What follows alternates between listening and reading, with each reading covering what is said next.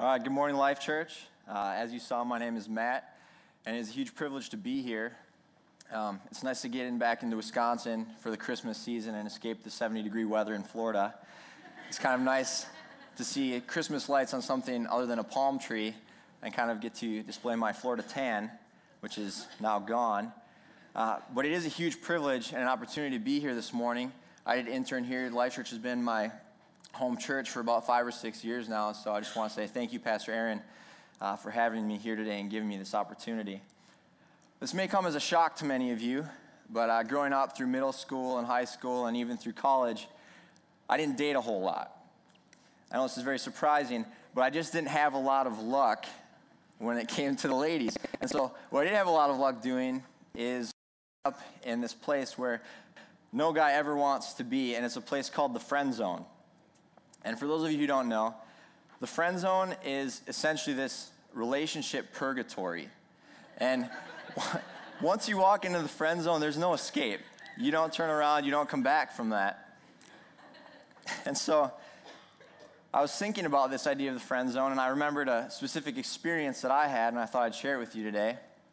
It was a while back, and um, I was interested in this girl, and the friend zone, what happens is a guy and a girl start hanging out, they start talking, you get to know each other, you know, kind of see if you're compatible, but you're just friends. And eventually, one of you decides that your intention for that relationship is for more than friends. And so you sit down and you decide that you're going to share that with them. You know, I'd like to be more than just friends. But when you're in the friend zone, it's become physically impossible for that person to see you as more than a friend you're stuck. And so in my situation, when I was uh, attracted to this girl, you know, we'd been hanging out. We talked a lot. I'd gone through the checklist to make sure she was, you know, dateable, love the Lord, check. You know, thinks I'm funny, not annoying, check. Minimal college debt, check. Attractive, check. You know, gone through all of it. She was, she was good. She was good to go. But we'd been friends for a while, and so I wasn't really sure if she would receive the news of my intentions very well. I didn't want to be too forward, and so I did what any smart student would do, and I called my mom. my mom and I started talking about it a little bit. I explained to her the situation, and the advice she gave me was this She said, Matt, she can't read your mind. You need to convey to her the way that you feel so that when she's making her choice of whether she would want to date you or not, she can take everything into consideration. So, being the wise college student that I was, I listened to my mom, and we were hanging out one day, and I was sitting on a bench on El Prado, which is this place at my university where kind of relationships both blossom and die. and so I started talking to her. I sat her down, I kind of gave her this feel, you know, hey, we've, I, I just want to talk to you about something. And as we all know, that's how every great conversation starts. You know, we need to talk. And so I kind of laid it out there, you know. I said, hey, I'm interested in you. You have a lot of the qualities of somebody that I would want to date. And so I, I think it'd be great if eventually we were more than friends. You know, I just wanted it to be all on the table so you had the opportunity to kind of make an informed decision, so to speak. And as I sat there waiting for her to look me in the eye and tell me how lucky she was and how excited she was that I felt that way and how long she'd been waiting to hear me say those words, I was met with something very different uh, she basically looked at me, smiled, and said, Oh, you're so awesome, and, and that's really sweet. And we have a great time together, but I think we should be just friends. And so from that moment, I knew that I was stuck. All right, I was now in relational purgatory with this person. I had to throw up the white flag. And today I'm going to talk a lot about that idea of, of rejection versus acceptance, kind of as it relates to our relationships with one another, but uh, more importantly, the way that it relates to our relationship with God. And believe it or not, God kind of has some experiences with the friend zone with his own people, and he talks about it a little bit in the Bible. And so today, I want to reference the book of Hosea, kind of go through that and some examples where the Israelites or God's people wanted to be just friends. In case you're not familiar with the book of Hosea, it's kind of this constant tension of, of God's acceptance versus Israel's rejection. And God comes to the prophet Hosea and he tells him that he's going to marry a prostitute. And what this is, it's this illustration of the unfaithful wife, or the way that Israel is, or even today, what would be the church, God's marriage to that church and their, their unfaithfulness. And it's just this up and down. You know, when I first read this book, when I first started kind of doing a study, the thing that really stood out to me was the fact that Hosea was marrying a prostitute. And that was kind of what I tended to shift my attention, to, attention towards. I kind of thought to myself, this guy is willingly entering into a relationship with someone who has proven themselves to be unfaithful. And I began thinking about that and the way that we relate to the Lord. And I started to see that this story isn't so much a story of, of unfaithfulness or a story of um, a ridiculous decision on Hosea's part, but it's a story of restoration. It's a story that really conveys the heart of God and teaches us about his intentions for relationship. And I believe that as we see this story, there's four R's that we can pull out of it, which I'll go through in a minute. And even though uh, that friend zone, even though Israel continually puts God in that friend zone and that boundary is acceptable, I want to talk about why it's not acceptable to carry that friend zone into our relationship with God. A while back, I was praying um, about this very thing. I just entered into a dating relationship, which is still going on. No friend zone. I broke the curse. and I began asking the Lord what his perspective was. Because, see, I started to realize that when you enter into a relationship with somebody else, especially like a dating relationship or, or that kind of like, you know, the way we would be with God, where you're developing in love and intimacy with somebody, that you realize a lot about yourself. You start to see some insecurities, some flaws that you never really had to pay attention to before because it was just you. You didn't have to worry about anyone else or what they thought. And so I continue to pray, you know, Lord, what is your perspective here? How do you view acceptance? What is what is your thought here? And as I began to listen to the Holy Spirit, I felt like the Lord just spoke to me and said, I don't want to be just friends. And I thought, this is great. You know, what a, what a revelation. God doesn't want to be just friends. And so then I asked him what he meant by it and what he was trying to kind of convey through the fact that he didn't want to be just friends. And as I began to listen more, I felt like the Lord spoke to me. See, the friend zone, it's, it's this place where there's not a mutual or a shared intention for the relationship. You present yourself to somebody and you tell them, This is where I see things going. This is what I desire from our relationship, but it's, it's not met on the other end of things.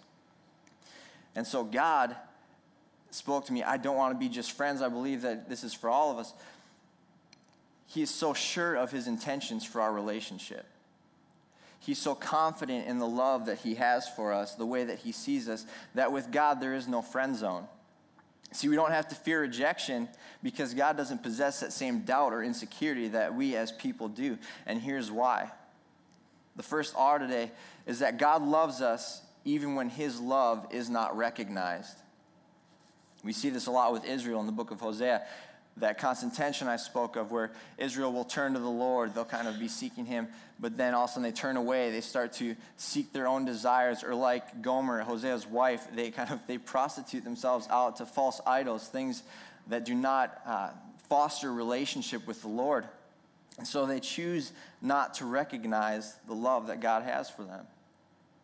I think that we can all think of a time in our life or a relationship that we have where we've tried to convey the way that we feel or care about somebody, whether it be through actions or, or through words, and we try to get them to come to a, a recognition of, of their love, and yet they just it doesn't even fall on their radar. They just completely ignore it almost.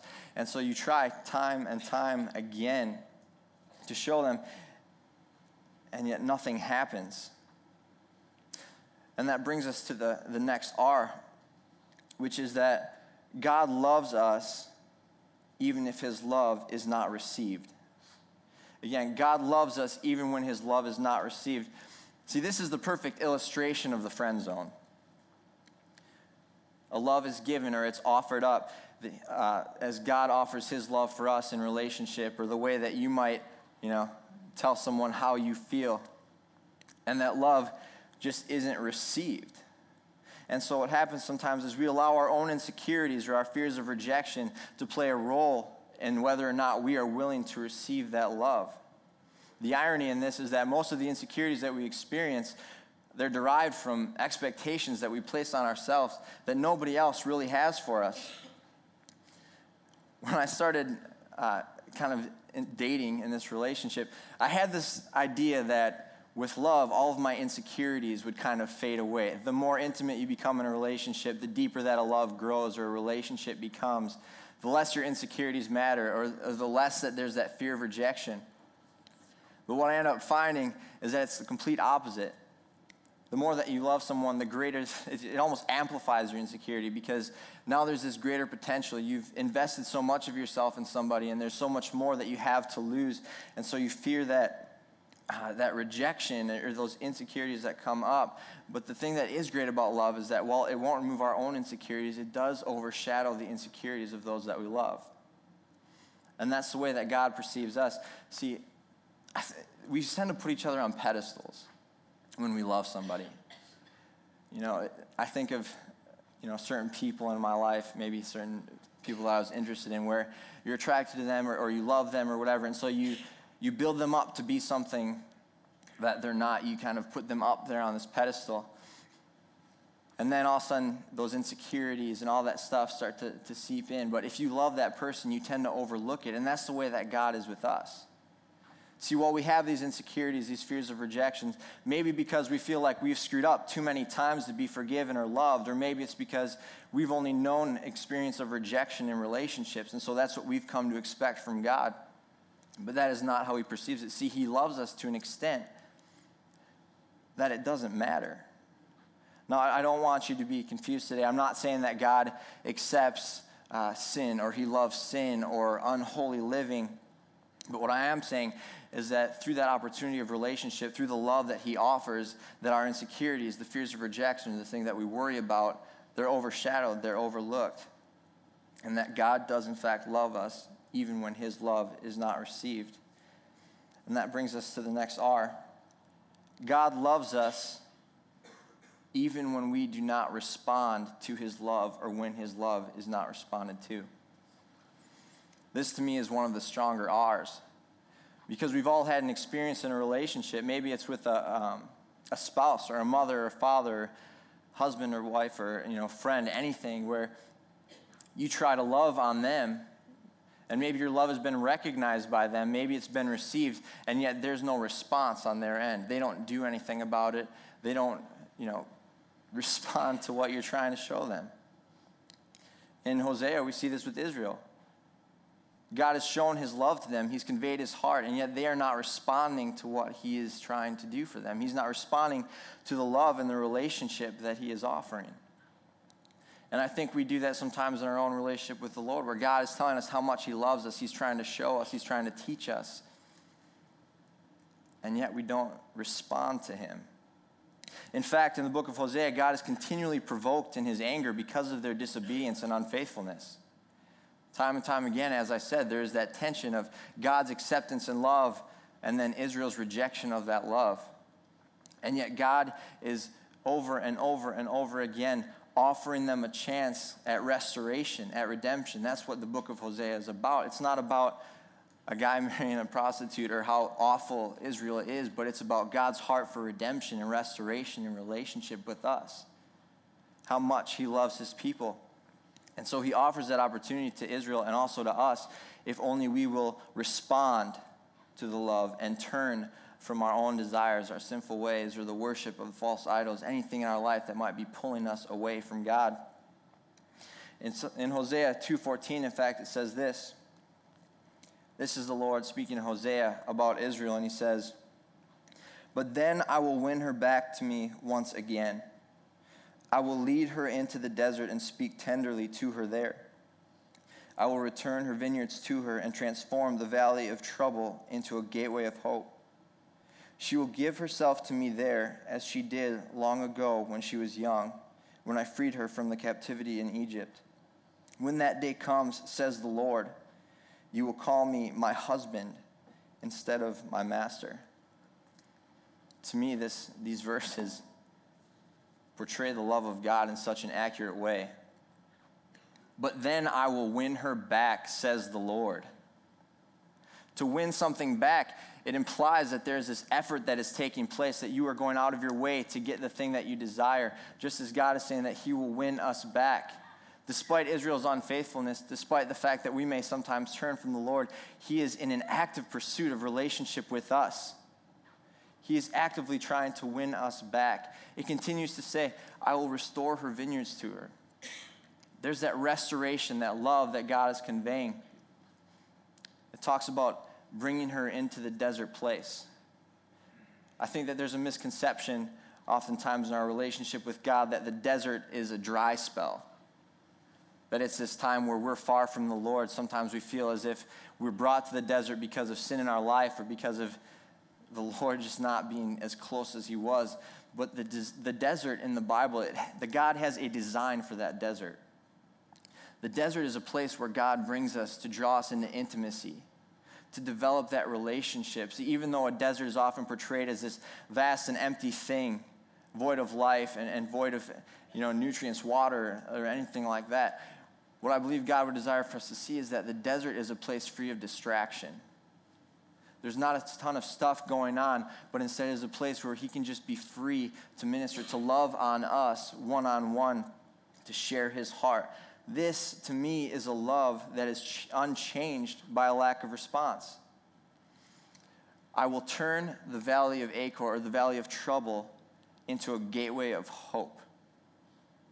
I will take your insecurities, I will take your shortcomings, the things in your life that make you feel less than valued, and I will transform them into something, a, a place of hope a place of restoration, a place where we can have intimate relationship with one another. God is trying to draw us into that desert. And as I said, this is an example of a love that is unchanged regardless of a response. And the fourth R today God loves us even if his love is not reciprocated. Again, God loves us even when his love has not been reciprocated. This to me is a, a concept that's kind of hard to swallow, but even harder to carry out. See, we, we desire so much when we love others, we want that love back. In fact, oftentimes is that not our motivation in loving someone, is that we would kind of have that mutual emotion given back to us. It's the most essential of the R's because reciprocation of that love is what produces and sustains relationship. And relationship is the end means. That is the goal that God is trying to achieve here. That's why He continually redeems Israel. That's why He continually offers us another chance, continually accepts us and forgives us and draws us into that desert place, that place of intimacy and restoration, because He desires relationship. And so, if we don't learn to reciprocate the love that God has for us, we will not enter into that relationship. And so, we have to actively and consciously make that choice. And I, I really think that this is something that truly shows God's character. See, in God's nature, He's able to love us regardless of these things, whether our love is reciprocated, whether it's recognized, these R's that I've been talking about. And I want to talk to you today, as I was saying before, that He is capable. When I was praying, when I was asking the Lord His perspective, He is capable of reciprocating to us any love, any desire, any trust that we were able to put on Him. He is fully able to reciprocate back onto us. And unfortunately, that's sometimes the very thing that scares us. The fact that God's love, the fact that a relationship with Him only grows, that there's only room for improvement, that there's only room for that deeper intimacy. Sometimes it puts us in a place where we feel uncomfortable, and so we put God in the friend zone of our lives. And as I said before, God's desire, you know, it's, it's okay to have boundaries in our relationships with one another. It's important. But with God, it's important that we do not place Him in that friend zone where we decide that we're content with the way things are and we, we don't desire to go any deeper in that love. And the reality is that while this sometimes makes us feel uncomfortable, this is the very thing in which we should find security. The promise and the extent and the amount of love that God is able to give to us and reciprocate when we choose to love Him is something that we should feel safe in and find security and promise. See, with God, it has never been about being just friends. You will never go to God and ask Him for a deeper level of intimacy in your relationship. You will never go to God and tell Him that you want to be closer to be met with God looking at you and saying, Oh, you're really sweet. We have a great time together and everything. Really good looking. But I just think we should be friends. See, there is no fear of rejection in a relationship with the Lord because He loves us to such an extent that the things that we are afraid of him seeing that would turn him away, he has already forgiven. He's already given us the opportunity to enter into that relationship. He is trying to win us back. It has never been about being just friends, it has always been about a deepening relationship with Him. And it's so important today. The reason I go over all these things is that we need to understand the heart of God when it comes to love and acceptance. We need to have this correct perspective because if we have this misconception or this wrong idea about the way that God loves, that's exactly the way that we are going to love others.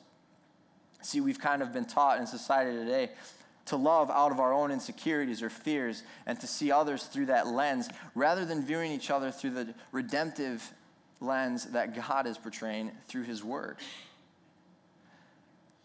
And so, your perception of Christ, the way that you see him, is going to directly determine the likeness to which you are being conformed. Again, the way that we perceive Christ, the way that we see him, the way that he loves his character, will directly determine the likeness to which we are being conformed. See, as Christians, we are called to conform to the likeness of Christ. And so, if we perceive Jesus to be this judgmental ruler sitting in heaven waiting to strike us down with a lightning bolt the next time we screw up or hold up our past faults over our head, that's exactly how we're going to convey love to one another. Because that's the likeness that we were being conformed to. What we behold, we become. But if we see the love of Christ, if we see God in the light that He paints Himself through His Word in the Scripture, then that is the likeness that we will be conformed to. That is the way we'll see God, and that is the way that we will begin to develop ourselves as Christians. See, the reason that God is able to love to such a great capacity and with such little restraint is that God loves out of his character. God loves out of the essence of who he is. In Exodus 34, when God is first talking to Moses about who he is, Moses is asking to show him his glory, and what God does is he describes his character. He talks about being abounding in loving kindness.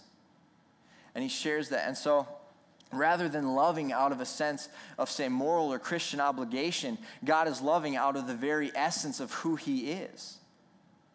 And as people, it's true, we can't love to the same capacity that God does because we have that human nature, that sinful or fallen nature. But what we can do is, as we're conformed to the likeness of Christ, as we pursue Him and develop the intimacy and a relationship with Him, we can learn to love out of our character. See, unfortunately, there's this stigma that we have to love each other, but we don't have to like each other. And I'm not sure where that is in the Bible. I don't think it's in there. But when we learn to love as God does and accept as God has accepted us, then we begin to be conformed to that very likeness, that image I was talking about with Christ being a loving and merciful and hopeful Father who is caring, who is willing to accept you regardless of where you've been, what you've done. And this is for all of us. Whether you've been a Christian for five minutes or five years, there is a constant grace that God is offering to you through his abounding love. And so, my challenge to you today is this that we would no longer place God in the friend zone of our lives, but instead learn to recognize, to respond, to receive, and to reciprocate the love that he has for us and that we would begin to show others that love as well. If you all would bow your heads, I just want to pray for us this morning. Heavenly Father, thank you for such an awesome and unchanging love. I pray that you would teach us of that love and that you would give us an experiential knowledge of you today, that you would help us to go out into the marketplace and in the church, be welcoming and accepting as you have taught us, that we would love as you first loved us. And I pray this all in your holy name. Amen.